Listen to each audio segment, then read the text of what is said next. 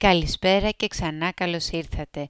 Είναι αισίως το 30ο επεισόδιο από τη σειρά αυτή podcast Ελένη Talks Diabetes και δεν θα μπορούσα να μην κλείσω τη χρονιά με ένα τελευταίο επεισόδιο για αυτό το φοβερό 2020. Ποιος μου το έλεγε καταρχήν πως θα φτάναμε τα 30 επεισόδια, θα είχαν ακουστεί σε τρεις διαφορετικές χώρες σύμφωνα με τα στατιστικά πλέον της Ελλάδας και ότι το κάθε επεισόδιο θα το ακούγατε τόσο πολύ κάθε φορά. Δεν ξέρω πραγματικά ποια είναι μεγαλύτερη η έκπληξη ή η ικανοποίησή μου. Όλα αυτά όμως με κάνουν να θέλω να συνεχίσω την επικοινωνία αυτή μαζί σας και την καινούργια χρονιά που ξεκινάει. Το σημερινό επεισόδιο δεν θα αφορά κάτι διατροφικό, αλλά στόχους που μπορούμε να θέσουμε για το νέο έτος. Στόχους ρεαλιστικούς, καθημερινούς και αν αυτοί είναι πολύ μεγάλοι θα τους κόψουμε κομματάκια, να είναι εύκολο να τους μασίσουμε και να τους καταπιούμε τελικά. Γενικά είμαι φαν των στόχων, αλλά μεγαλώνοντας μαθαίνεις πώς να τους θέτεις χωρίς να σε τρελάνει τελείως η διαδικασία. Ξέρετε, γελάω τώρα, αλλά μπορώ να θυμηθώ τον εαυτό μου εκεί γύρω στο 2016 να λέει σε μία φίλη πως φέτος εγώ θα κάνω ένα παιδί και θα γράψω ένα βιβλίο. Ναι, παιδί έκανα δύο χρόνια μετά, το 2018, και το βιβλίο κάποια στιγμή θα το γράψω, το υπόσχομαι. Στο διαβήτη λοιπόν και αν αρέσουν οι στόχοι. Τώρα πια είναι και επίσημα μέρος της αξιολόγησης, της σκέψης του πόσο καλά τον έχουμε υπό έλεγχο με το time in range που μπήκε στη ζωή μας τα τελευταία δύο χρόνια. Μετράγαμε πάντα σάχαρα, μετράγαμε πάντα γλυκοσλιωμένη τριμήνου, ζητούσαμε πάντα να μετράμε υδατάνθρακες, να χρησιμοποιούμε αναλογίες εύκολο να πελαγώσεις με τόσους αριθμούς και τόσους στόχους. Θεωρώ επίσης πως οι στόχοι πρέπει να προσαρμόζονται στον άνθρωπο που έχεις πάντα απέναντί σου. Κάποιος που δεν έχει ξαναμετρήσει σαφώς τη ζωή του υδατάνθρακες, ε, δεν μπορεί να εφαρμόσει κατευθείαν αναλογίες.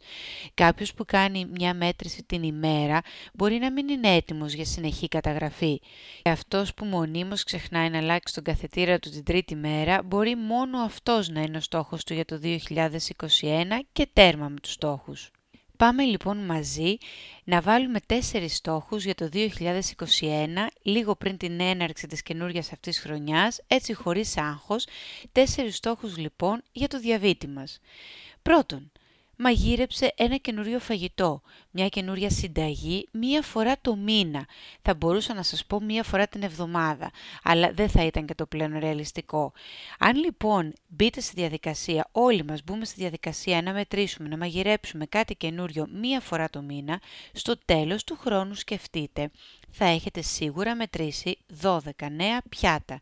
Θα έχετε πειραματιστεί με καινούρια υλικά και σίγουρα στο τέλος του χρόνου που έρχεται θα τα παίζεις στα δάχτυλα αυτά τα καινούρια 12 πιάτα. Φανταστείτε τώρα αυτός ο αριθμός να είναι μεγάλος ή να το κάνετε κάθε χρόνο.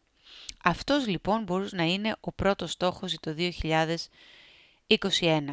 Δεύτερος στόχος, διάλεξε την πιο προβληματική στιγμή της ημέρας από άποψη ζαχάρων και φτιάξε αυτή. Μπορεί να είναι τι συμβαίνει μέσα στη νύχτα, μπορεί να είναι το πρωινό ζάχαρο του ξυπνήματος, μπορεί να είναι αυτό το μεταγευματικό του μεσημεριανού που σε ταλαιπωρεί ένα-ένα θα τα φτιάξεις στα κομμάτια του 24ωρου και τελικά όλα μαζί θα βρουν το δρόμο τους. Ξεκίνα λοιπόν από την πιο προβληματική στιγμή της ημέρας, κόψτα σε μικρά μικρά κομματάκια, τι είπαμε προηγουμένως, και μετά οι στόχοι θα βρούνε το δρόμο τους. Τρίτος, μέτρα μωρέ, μέτρα κάτι, όπως είπα και πρόσφατα σε έναν φίλο μου. Γελάω εδώ, ε, γιατί την αλήθεια να τη λέμε, ο διαβήτης έχει μέτρημα. Μέτρα ή τα ζαχαρά σου ή τα ισοδύναμα ή τα γραμμάρια υδατανθράκων, ό,τι σε βολεύει εσένα, μέτρα τις τιμές γλυκόζης πριν ή μετά την άσκηση, μέτρα όμως κάτι και σταδιακά θα δεις πως αυτές οι εχμηρές καμπύλες στις ε, γλυκόζες θα γίνουν ωραία μικρά βουναλάκια στην καταγραφή σου και όλη η εικόνα θα είναι πιο κοντά στους στόχους, κλείνω το ματάκι εδώ πέρα και τελικά εσύ ένας πιο ήρεμος άνθρωπος που ζει με διαβήτη. Τέταρτος στόχος, φώναξε και ζήτα βοήθεια.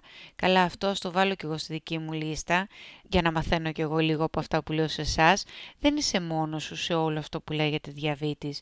Οι δικοί σου άνθρωποι, οι επαγγελματίες υγείας, όποιον συμπαθείς δηλαδή από εμάς, ένας άλλος φίλος με διαβήτη, τα group που ακολουθείς στα social media, το podcast αυτό, είναι όλα πηγές βοήθειας που είναι διαθέσιμες. Το να ζητήσεις βοήθεια λοιπόν μπορεί απλά να είναι ο βασικός στόχος που έθεσες για τη νέα αυτή χρονιά ζώντας με το διαβήτη σου. Θυμηθείτε μικρά μικρά κομματάκια γιατί όλη η πίτα μπορεί να μας αγχώνει. Όπως μου είπε κάποιος, κλείνοντας θα σας πω πρόσφατα, μου είπε ακούραστο το 2020 πραγματικά και τι δεν μας έφερε κατά πάνω μας. Και εγώ απάντησα πως μία λέξη μου έρχεται στο μυαλό για αυτό το 2020. Η λέξη αυτή είναι ανθεκτικότητα. Εύχομαι λοιπόν σε όλους που μας ακούτε υγεία, κέφι και θετική σκέψη για το νέο έτος. Και τώρα που το σκέφτομαι, αυτή θα είναι και η στόχη μου για την καινούρια χρονιά.